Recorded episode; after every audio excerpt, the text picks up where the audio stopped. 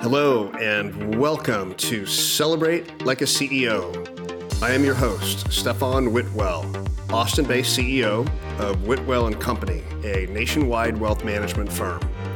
Every Monday, I bring on some of the brightest and best business owners and CEOs in the country to talk shop, get their insights on how to run a successful business, and importantly, how to succeed without burning out by taking the time to celebrate. Now, let's get to today's show. Today, we have a Kentucky based CEO joining us by the name of Jane Mosbacher Morris, who is the founder and CEO of a fast growing international firm called To the Market. To the Market is a women owned, technology enabled B Corp providing transparency in the international supply chain, allowing retailers, brands, and corporations to procure goods and quantify both the environmental and social impact of their procurement.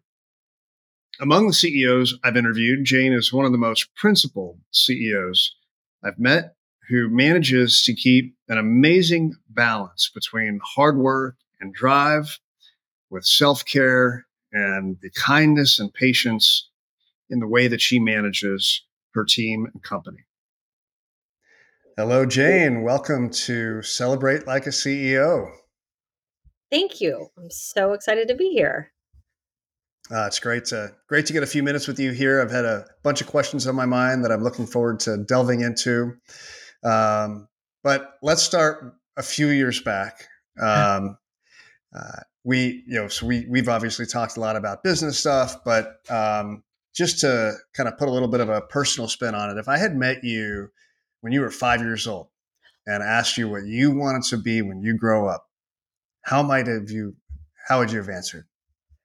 I think when I was five, I wanted to be a um, professional Broadway star. Um, I grew up doing musical theater, um, so singing, dancing, acting, um, and was in a professional program in Houston called Theater Under the Stars or Tuts. Um, and I really thought I would be in musical theater, but I'm so glad I had that training because it ended up being hugely valuable in public speaking and confidence building and understanding how to carry my body. So it was it was a important and valuable part of my my childhood.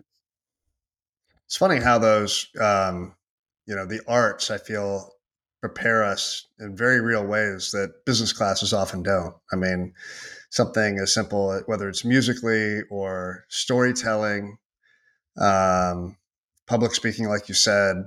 Um, I mean, the discipline that's required to be excellent at a skill set like singing or tap dancing or um, even your craft of acting. I mean, it requires serious, serious discipline. And I remember doing even in middle school doing equity shows where we had 12 to 12 rehearsals.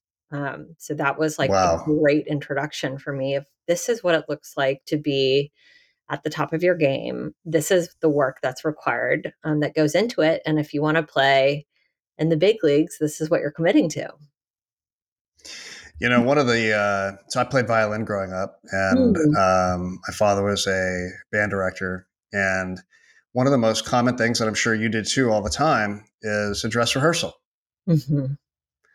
And one of the things that I think is funny about business is I so very rarely see the level of training mm-hmm. and dress rehearsals, as it were, for important meetings or important events in the same way that we would for any kind of a recital, right? Yeah. It's that's a great point. That's a great point. And I always kind of wonder why. I mean, um, because I think in business, you know, a lot of people would argue that oh, lots at stake, it's important. Um, but yet, when you look at the arts, and like you said, the level of mastery that singing, dancing, mm-hmm. playing a, you know, playing the violin, um, I feel I learned more from that now that you mentioned that and shared that than than I have about preparation in a you know in business. Yes, I always think of um, when I was growing up, my parents would always say a quote that um, Secretary James Baker would often say to them, which is the five P's proper planning prevents poor performance. And my parents would say that to me over, over, and over again um, around essentially anything we were doing is, is you know how have we prepared for whatever we're doing and in in preparing we are reducing the likelihood that we will be unhappy with the outcome I wonder if our parents knew each other because that's something my dad used to say all the time. I haven't heard that phrase for so long, but it it it, uh, it brings back lots of memories. So uh, fast forward, you've been building a business that um, I mean, my gosh, couldn't be couldn't be more moving parts um, and an exciting one. Tell tell us a little bit about the the company that that you're building. So I founded to the market um, to the market is focused on powering the ethical and sustainable supply chain. And the way in which we've done that is we have built a software platform that has three focus areas. One is responsible vendor management and compliance. The second is digitized procurement. And the mm-hmm. third is automated impact reporting. So, what does that all mean? It means that we're working with companies to help them source, manufacture more ethically, more compliantly. So, um, I mean, for all that, that, you know, all the challenges that we have politically on a global basis, at least from the data I look at, you know, we're still very much a, a near seamless global economy. Um, are you seeing, you know, what are you seeing in the international space today?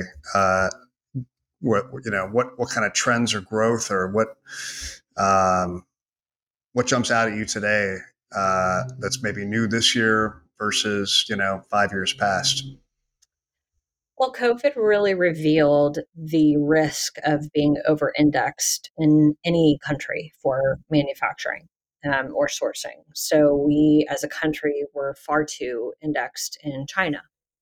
And when China shut down for a period of time, it really exposed that vulnerability. And so what we've seen since then is a deep desire to syndicate and diversify, where there is interest in moving into more countries, um, having backup facilities if a country either shuts down for some reason or there's an introduction of customs and duties um, sort of tariff dynamic that makes the country less desirable than it was previously. And so we as a business are really partnering with companies to help them diversify, to help them um, find core sourcing outside of China, among other things. Um, but it includes having duplicate or sometimes sort of triple backups of core factories. Yeah, I can certainly relate to the the benefit of diversification, and it's interesting in hearing you say that. Um, it sounds like, if anything, there's more internationalization taking place as a result of people saying, "Hey, we don't want to be dependent on just one international country. Mm-hmm. How do we protect ourselves so we're not as dependent on any one country?" Um, and I would imagine that's good for your business. It's great, great for our business. What what uh, you know, in, in being an entrepreneur, every day is a new set of challenges. You know, some things that are going really, really well, other things that are just really tough. Um, what are a couple things? I mean, your your business has grown at a rapid clip, um, mm-hmm. despite all the challenges that that uh, one faces in that space. What what's going well? What do you what would you attribute that that just incredible growth and traction that that you've been seeing the last couple of years too? Well, um, uh, talent, time, execution. So, talent is bringing together a team um, of people with unique skill sets that are complementary to one another. So, we, for example, have teammates that are expert in technology, others that are mm. expert in retail, others that are expert in um, sort of vetting, supply chain, sourcing, et cetera. Um, others that are expert in sort of impact metrics and having really capable people at the table is hugely helpful. So I have a wonderful, wonderful team um, for which I'm hugely grateful. Um, second would be time. Oh, jump in. No, no, no. I, I, I was smiling about the word time because I that uh, we all want more of it. So I was oh curious to hear what you were going to share. yes. I mean, a, a couple of things on time. One is work ethic, and the other is patience. And so on the patience side, I really spent time bootstrapping the business before I raised our pre seed. Um, and the intent of mm. me bootstrapping was to de risk. I wanted to understand, first of all, what was the business model I was selling to investors? And then, second, how could I spend time? Um, you know we're essentially a dual sided marketplace. We have suppliers on one end and we have clients on the other end. And so i wanted to spend time with both parties to understand what were your barriers to doing what we wanted them to do i.e if you were a supplier what was your barrier to selling into the us market? If you were an ethical sustainable compliant supplier what kept you mm. from being you know the top choice of somebody like a walmart on the flip side i spent time talking to potential clients and saying like you I would imagine you'd want to de-risk your supply chain. Help me understand what makes it hard for you to do that. And so I was patient with myself as it related to when I launched, when I raised to try to de-risk as much as possible. Um, and then uh, after that, it's a function of then what's your commitment to what you've done. So now that I've gone out and I've I've you know raised however many rounds, I think it's been four so far of capital what is the commitment that I'm doing to shepherd that capital? And to me, that's a function of work ethic, not only for myself, but bringing together people who have an exceptionally strong work ethic, um, who take very seriously the mandate of shepherding um, investor capital. So that would be the time piece. No, that's that's. Uh, I really like the different components that you you focused on there, and one that jumps out at me is patience. And I want to ask you about mm-hmm. that a little bit more. What sure you know, when I talk with other owners and CEOs, um, there's often impatience, right? There's a sense of urgency and drive, and and and sometimes you need that to just break through barriers and overcome challenges and just find the perseverance. Um, on the other hand, um, great businesses aren't built in a day, and you do need to have that patience. But I rarely hear, um, I very rarely hear CEOs uh, share that they've been able to harness that. I mean, I think they all secretly would wish they were more patient, but there's just this constant deluge of pressure from different stakeholders. How do you manage to find that patience amidst the storm, if you will, good storm, but still a storm um, of of building a business? And um, what you know, how do you maintain and protect that that that mental patience um, amidst being pulled in different directions as so many so many of us are well no seamless methodology i think um, prioritization is critical and so mm-hmm. understanding mm. what is urgent what's imp- important and what's urgent and important so what's urgent and important is what is sort of top of the prioritization list um, other things are urgent, i.e., you want to do them in um, in short order. Um, otherwise, the opportunity leaves you. Others are hyper important, but there isn't necessarily the same level of urgency to have it done um, immediately. And so, I think I tried to instill um, in the team the lens around look at urgent and look at important. And at certain times, certain things are more important. So, for example, if you and I had talked at the end of a quarter, you know, we just wrapped Q2. If we, if you and I had talked that week, the mandate I had to my team was what we're focused on this week is things that are urgent. Things that are urgent are closing, you know, closing as many sales as possible, um, you know, getting certain projects over the goal line uh, within the quarter that we can report on investors um, progress and so it's it's not the best time to you know jump into a longer term project when you're eh, you're at the end of a quarter as an example so um, that's the lens that we try to take um, yeah. patience and and urgency seem like they're sort of dichotomy but i think there's a lot more um, overlap there mm. than maybe mm. people realize um, because patience is also can also be a, a, business superpower if you know how to manage it and and utilize it well. It's sort of like hard now, easy later, easy now, hard later. There are times when it makes sense um, for it to be hard now, where you want to be out in the market, you want to be selling, you want to be raising, um, but you realize that you're likely going to set yourself up for heartache in the future, i.e., you know, easy now, but it becomes hard later versus hard oh. now, i.e., no, I, this product is so critical that I'm going to keep spending time on it, or I'm going to spend more time on it before I go out to market, or I'm going to keep working that deck, or I'm going to keep working that script until I go to market. And it's going to be frustrating because I want to be out there, but I'm going to do the work because it's going to be easy for me, easier for me once I actually take that out to the market for feedback. I'm smiling because I think one of the questions I wanted to ask is what do you see your personal superpowers as being, given that so many CEOs wear multiple, multiple hats? And I think you answered that. I mean, I think uh, really being able to prioritize and strategically leverage patience.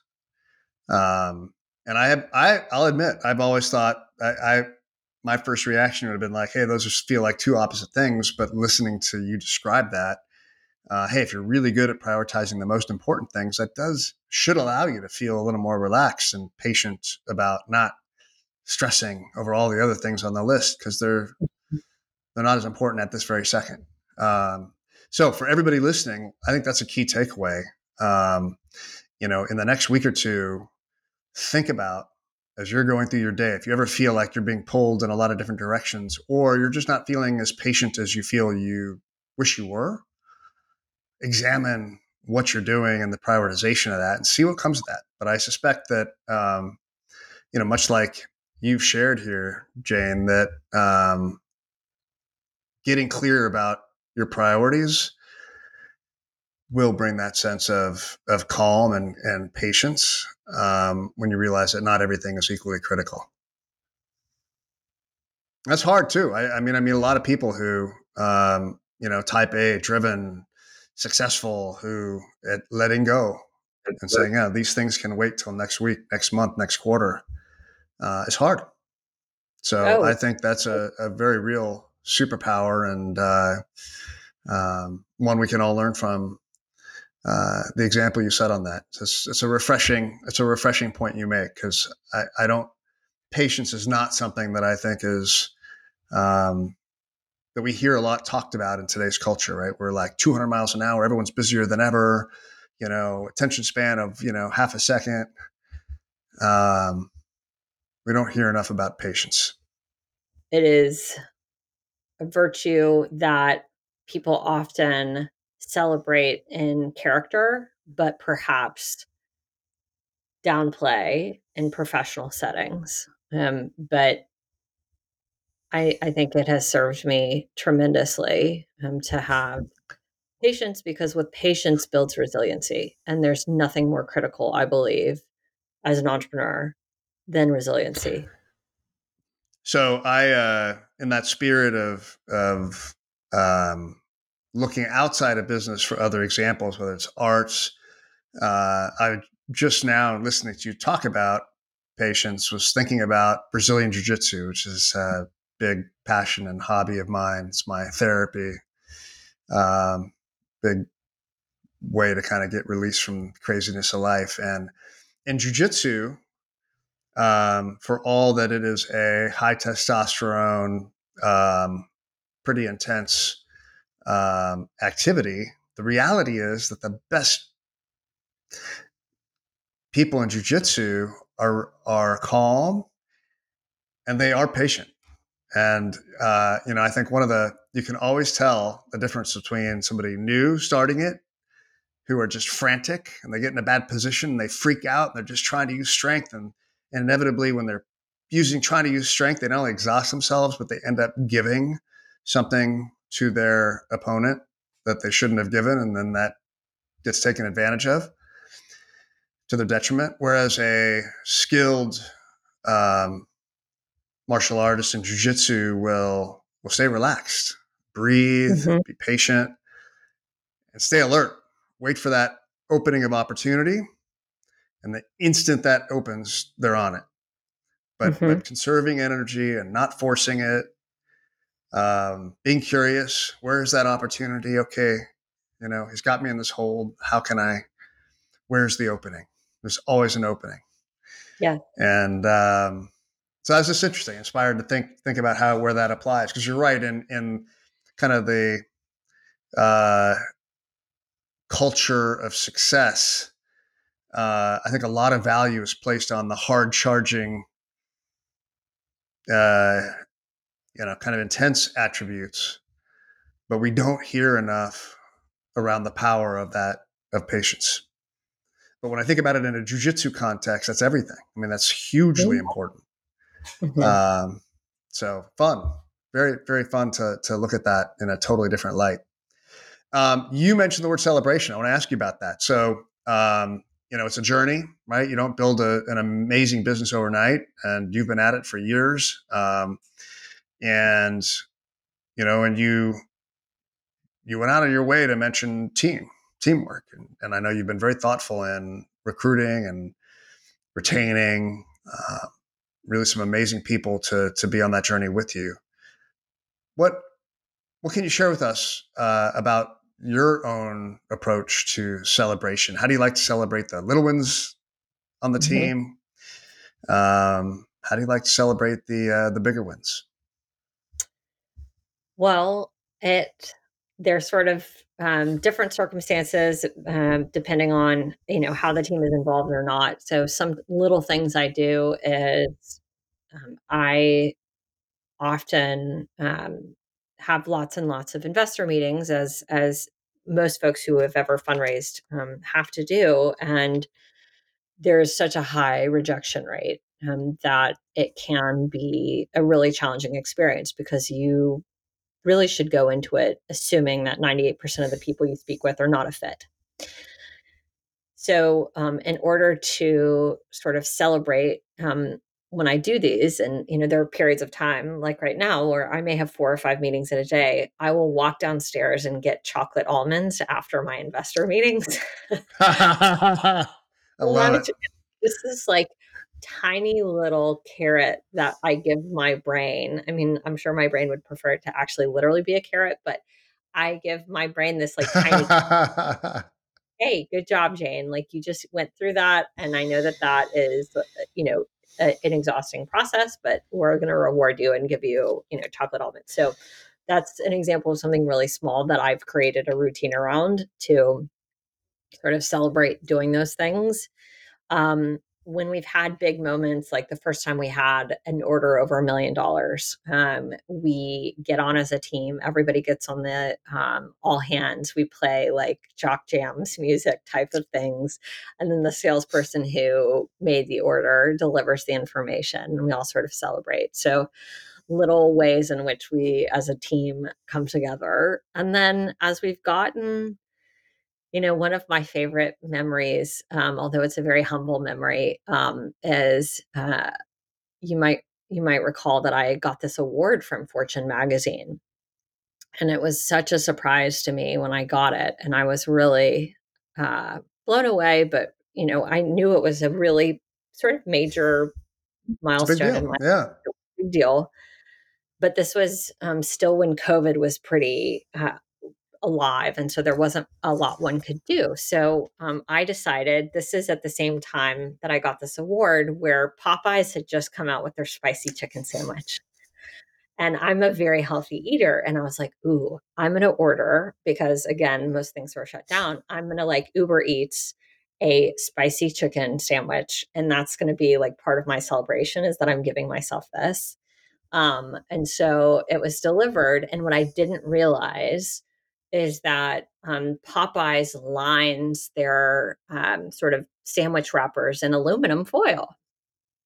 So I had the brilliant idea of I'm going to warm this sandwich up and I'm going to then eat my hot and spicy chicken sandwich. So I remember I was like in this apartment by myself. I'm like, yeah, Jane, like this is a big deal. This is a moment. I put it in the microwave and it catches on fire because I didn't realize that oh. the aluminum was in the microwave. And so I remember oh, thinking, no. So but I remember thinking to myself, like, this is such a hilariously, like, just so me way of celebrating something that I would like get a spicy chicken sandwich. I'd set it on fire because I'm not skilled in the, the world of microwaves. And then, you know, I still ate it, but I always laugh about that memory of like thinking um, that being like the way in which I celebrated a major milestone is by catching a, a Popeye sandwich on fire. But now I have so when memory. you're when your team or your loved ones go, "Hey, don't burn the place down," uh, as they're leaving to go somewhere with you,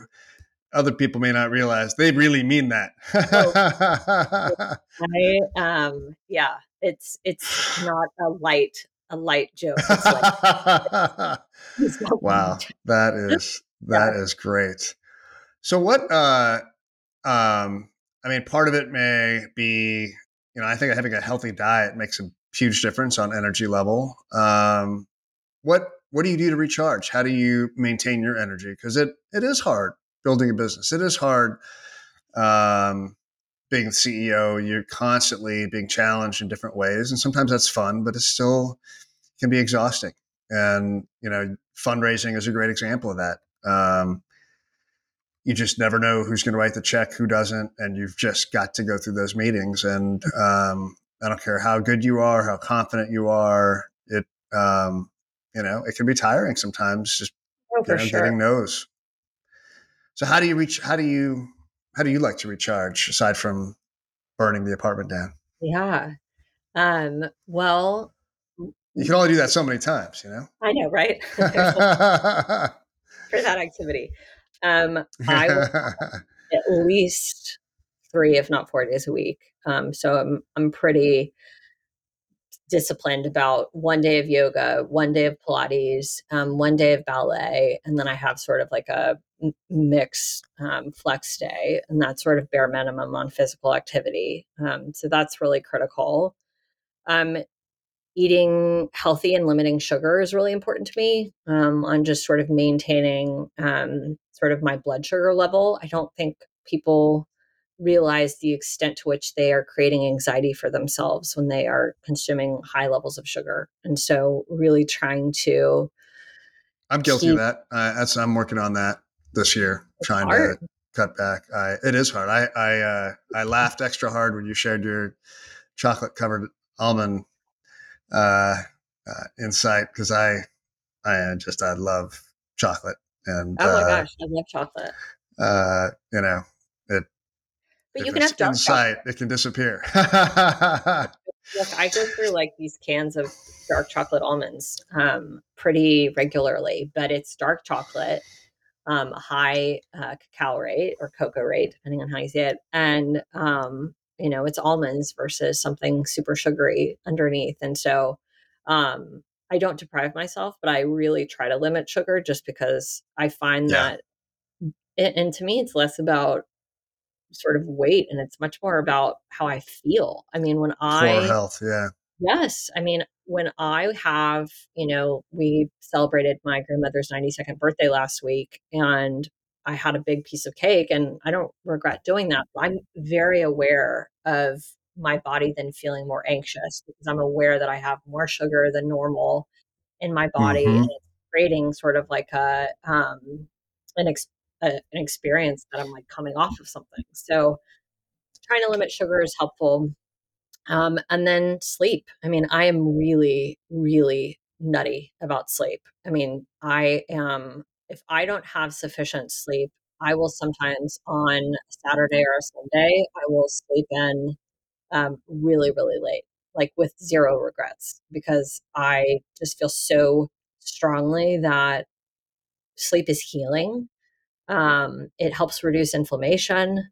It reduces depression. It reduces anxiety. It reduces injury. I mean, there's just so much there that, um, and I, you know, this is to be clear. This is coming from someone who used to pull all nighters all the time in in high school and college. Like, had no, you know, no concern doing that. Um, but as I've gotten older, I've why, let's call that wise. On this, let's call that wiser.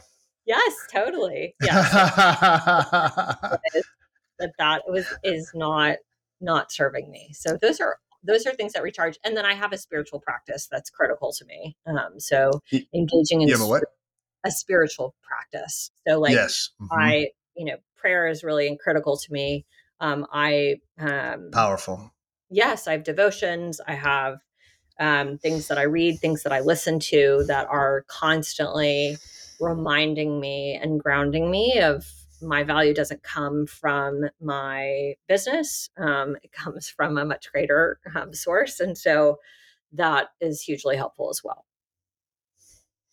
Yeah, I uh, um, I think the spirit is the same, but I I've been working on reminding myself to go into meetings or just anything I'm doing with a inner intention, mm.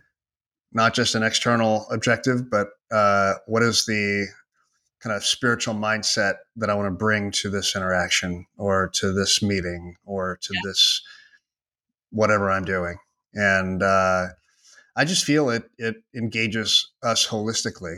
Um, because we are, I, I mean, somebody once said, you know, we're spiritual beings having a human experience, and I believe that. Absolutely. Um, what uh, you know, on the health front, the other thing I've been experimenting with, aside from trying to reduce my love of processed sugar in mm-hmm. all forms, but especially mm-hmm. chocolate, is um, learning to like making time to, um, or or when I get to make choices from the restaurant, whatever, pick real food, mm. not processed food.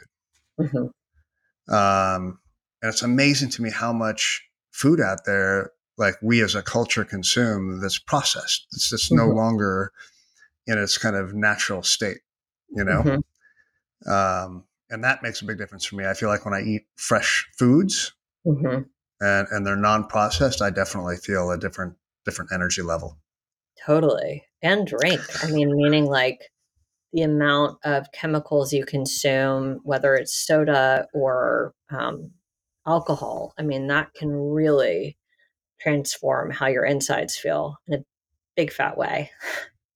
Well, jujitsu uh, solves that for me because I, uh, I, I, first of all, I'm such a lightweight, but um, there's nothing less fun than than um, you know a six thirty in the morning workout if you were drinking the night before. Um, in fact, I remember one night I was in Tokyo with some buddies, and they're like, "Oh, come out, let's go drinking." I'm like, "Man, tomorrow morning my jiu-jitsu class." Like, who cares? I'm like, "Tell you what, you come with me tomorrow morning, and you show up, and I'll be happy to go out and drink. Let's see how that works."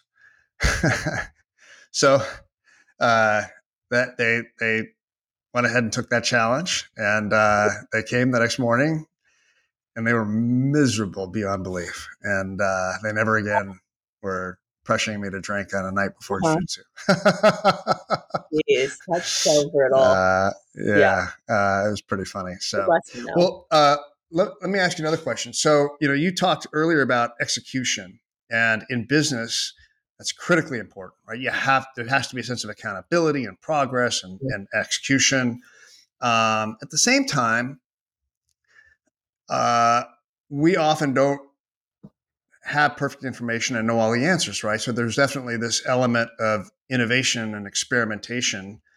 And you uh, also want to create a culture where your team is willing to try some new things at the risk of failure. Totally. Um, but you have to have accountability, you have to have execution. How do you, what is your approach, your personal approach as CEO to balancing those, those two things? I mean, if you have innovation without accountability, that's obviously no good if you have just execution, but you don't experiment and don't try, don't innovate, uh, you know, you're, you're probably going to leave a lot on the table as well. How do you how do you handle that? Those kind of two two different dynamics and under the same roof. I feel like the accountability and innovation thing is sort of a a better partner where I think elevation, uh, execution sort of can underpin both of them. So I can mm-hmm. execute effectively on a calculated risk.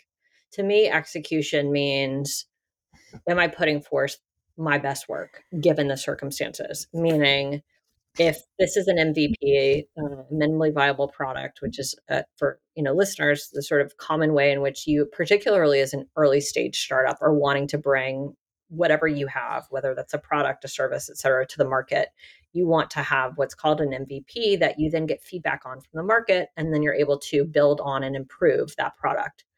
So having um, an MVP is always a risk, but you can execute it as best as you can, i.e., I am going to run the experiment, the market test, the customer outreach, that whatever it is, in a way that is as best, you know, operated as possible to then get feedback for me to then iterate.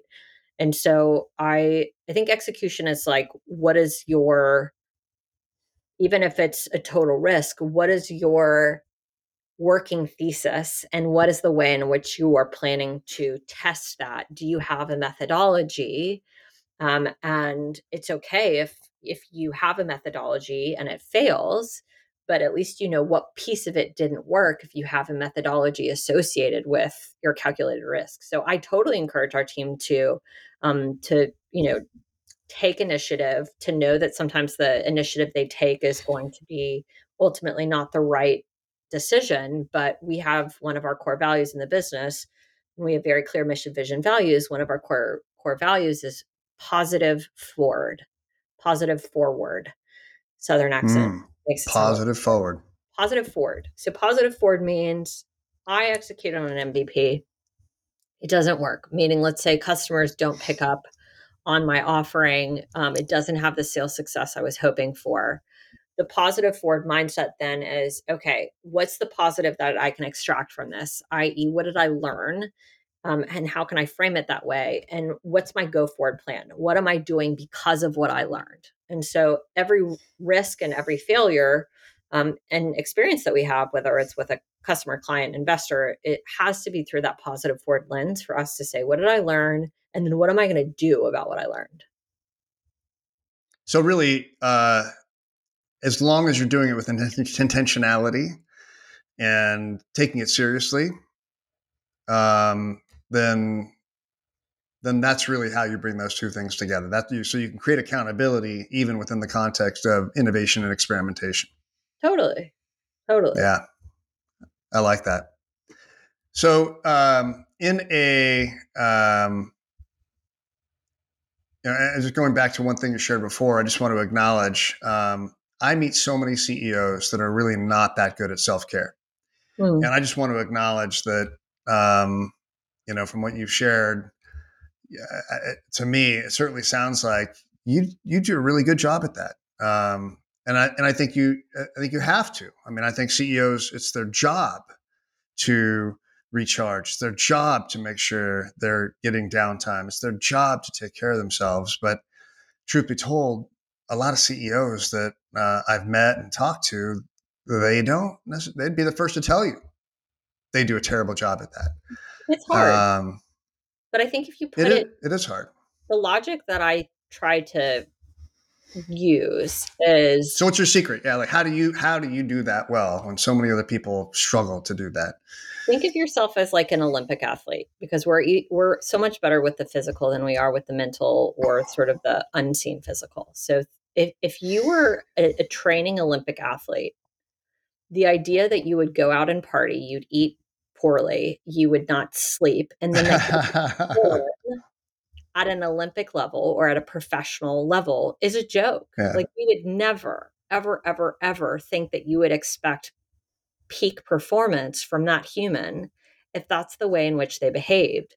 Well, a CEO needs to think of themselves as a professional athlete. They're just an athlete of a different sort. So, thinking about the way in which you need to protect your mind and protect your body for you to be the best version of yourself is really critical. And you can sort of extend that and say, again, let's take a professional, sort of pure athlete, like a basketball player.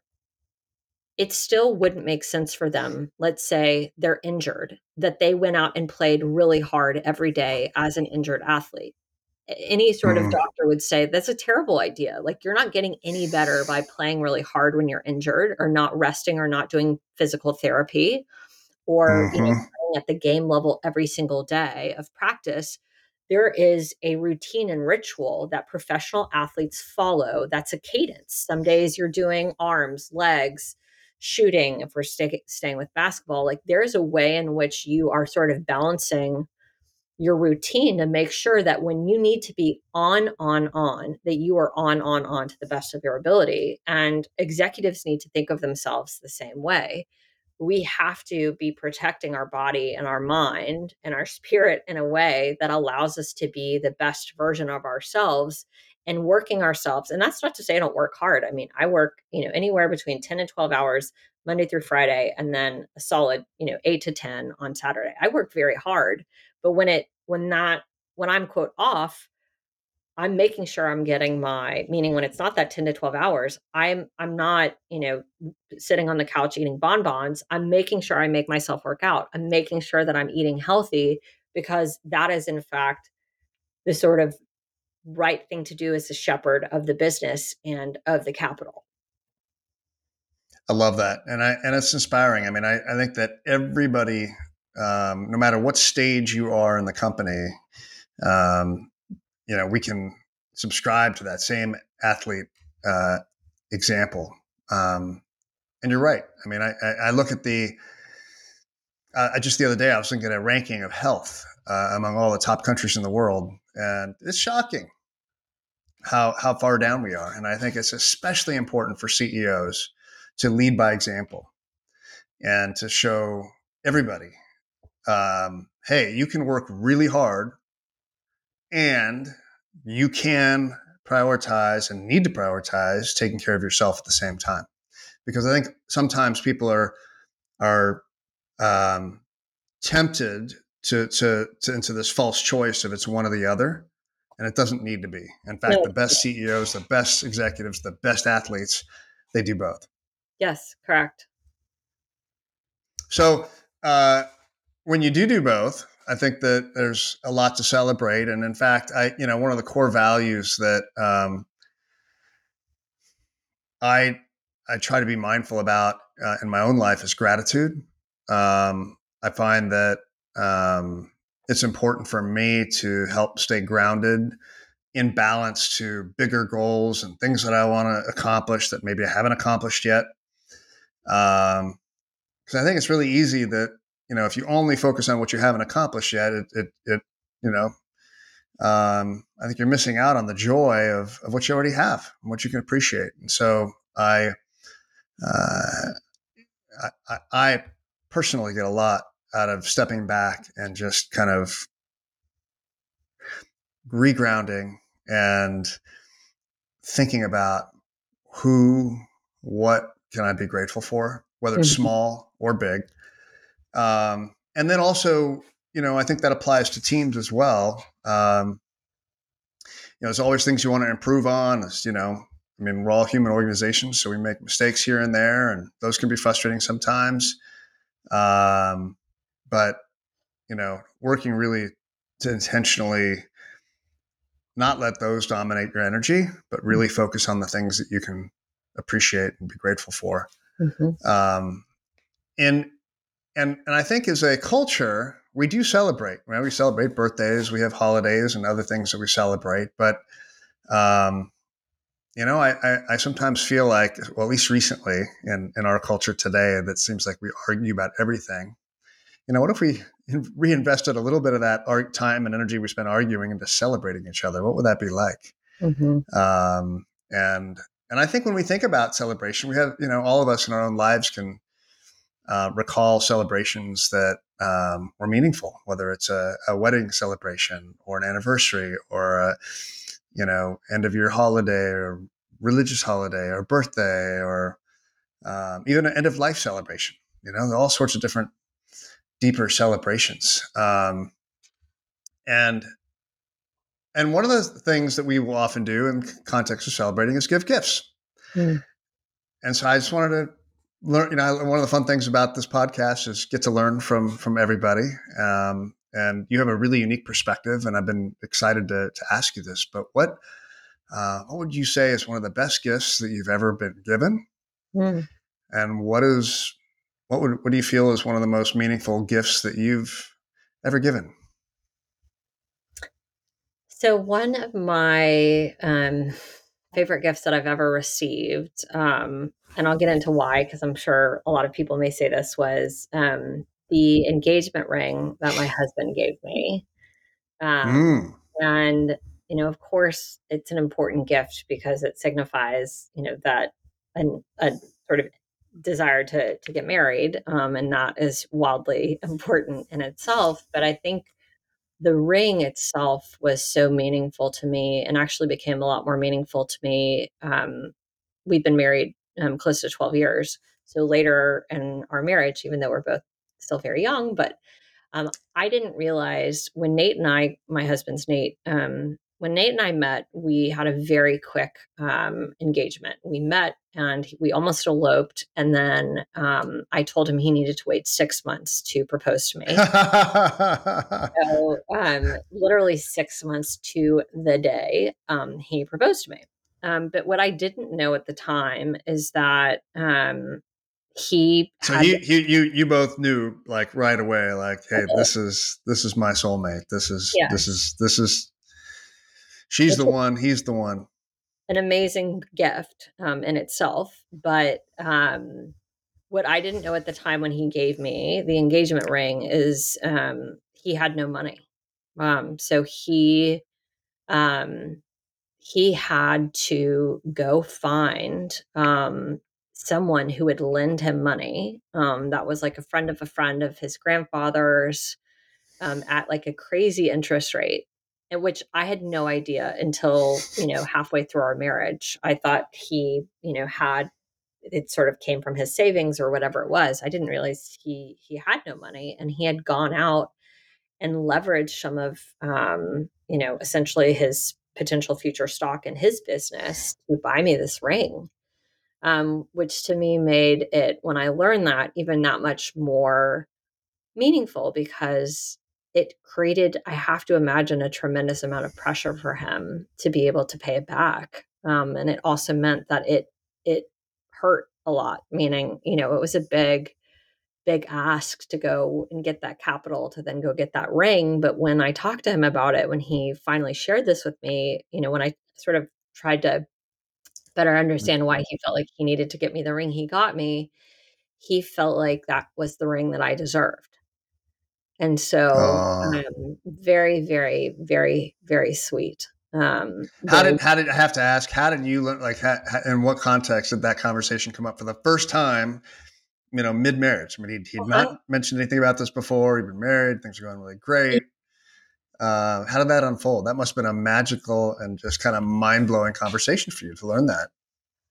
Gosh, I don't even know how it came up. I think we were talking about, um, and I'm using his words. You know, my husband's totally self made, um, and I think he was jokingly, you know, described himself of like, you know, when I met you, I was so broke.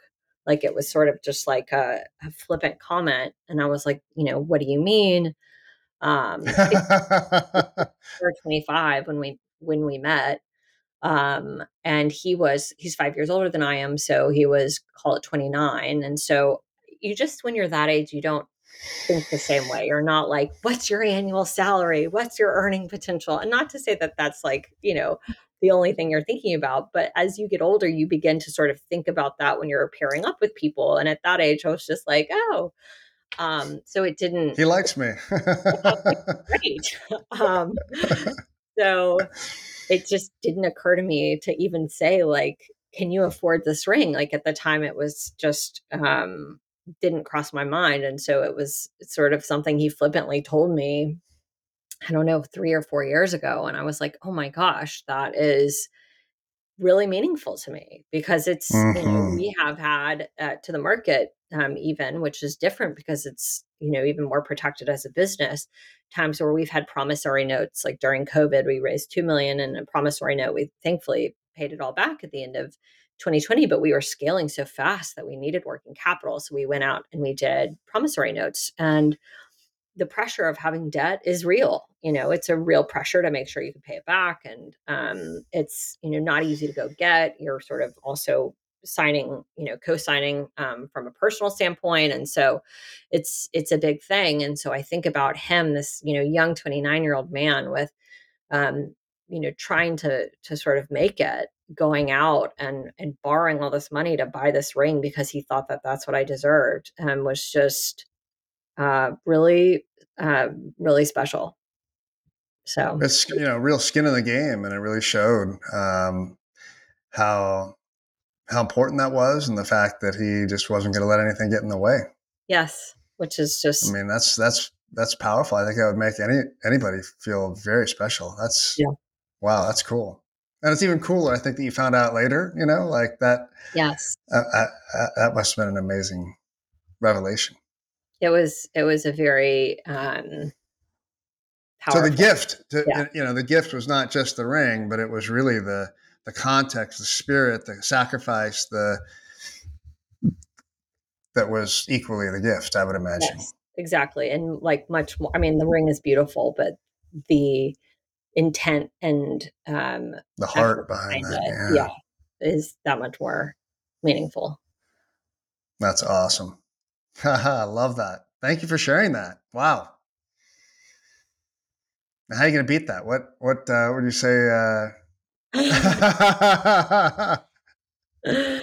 yeah, I mean, gosh, I feel like um, that one is that one is hard to beat. I mean, I think one of my favorite gifts that I've given, um, which again I think pales in pales in comparison, but um, my mother had um, a sweet dog that was with her um, during a very difficult time in her life and was sort of her buddy during this very difficult time. And um, when the doggy passed, it you know was was really tough. And um, I losing dogs by just for the record, losing dogs is the worst. Any I animal. Mean, I mean, it's just heartbreak for your best friend. Um, yeah your best friend and your family member. I mean, it's just it's just so so so heartbreaking. But um, I knew that it was really hard, and I found a really talented um, and tasteful pet artist who does hmm. watercolor. Mm. Um, mm. and secretly had a watercolor made of her her dog Polo. Yes. Um, and yeah, and then um, gifted it to her, and I I think it really meant a lot because now um, it's it's a beautiful watercolor. It's it's small and, and, just sort of very tastefully done, and it sits in my mom's bedroom now. And I think it's a reminder that mm. always watching over her. I, am sure there was uh, more than one tear shed uh, when she got that. I think very so. special, thoughtful gift. Wow. Well, yeah, you know the uh, uh, one of the things that I think gives me the confidence that, um, I mean, our, our, external circumstances change all the time. And uh, I mean, any CEO would tell you that. But I have an above average amount of confidence that you are going to continue to successfully grow your business um, and be successful, not just because you understand kind of and are very focused on the kind of external business merits of it, but um, I'm really moved by how uh, centered you are inside and how aware you are of your values and it's kind of in a holistic human sense. And I, I think you're such a great example for men and women alike in that regards because I think it's, it's the heart that moves the world, that moves life, that moves business, and um, it's hard to quantify. You can't see it; it's invisible. It's it's often inside, um, but it moves mountains. And um, I uh, am very excited to to stay in touch and to continue to hear updates on the um, continued success, on your continued success and your team's continued success. And next time I make it out to Kentucky, uh, I'm going to be knocking on your door. And uh, thank you for making time today and sharing your lessons and your wisdom.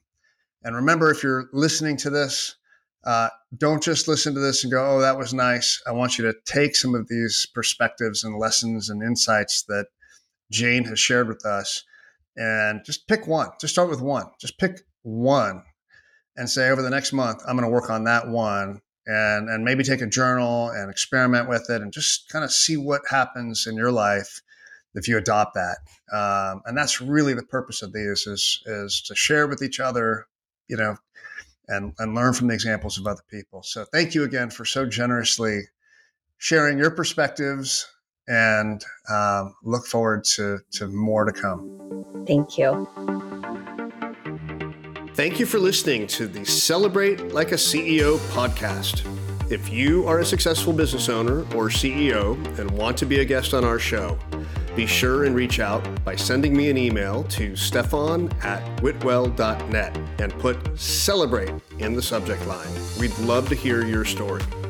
If you like what you hear, please don't forget to share, subscribe, and leave a review. Be sure to tune in every Monday morning for a new episode. And remember, celebration is the key to success without burnout.